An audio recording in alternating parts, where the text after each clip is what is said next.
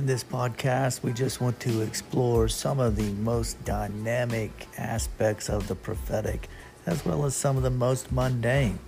Sometimes life in the prophetic isn't all about being able to hang out at the throne, even though we know that's where we like to be. Sometimes it's hanging out at home.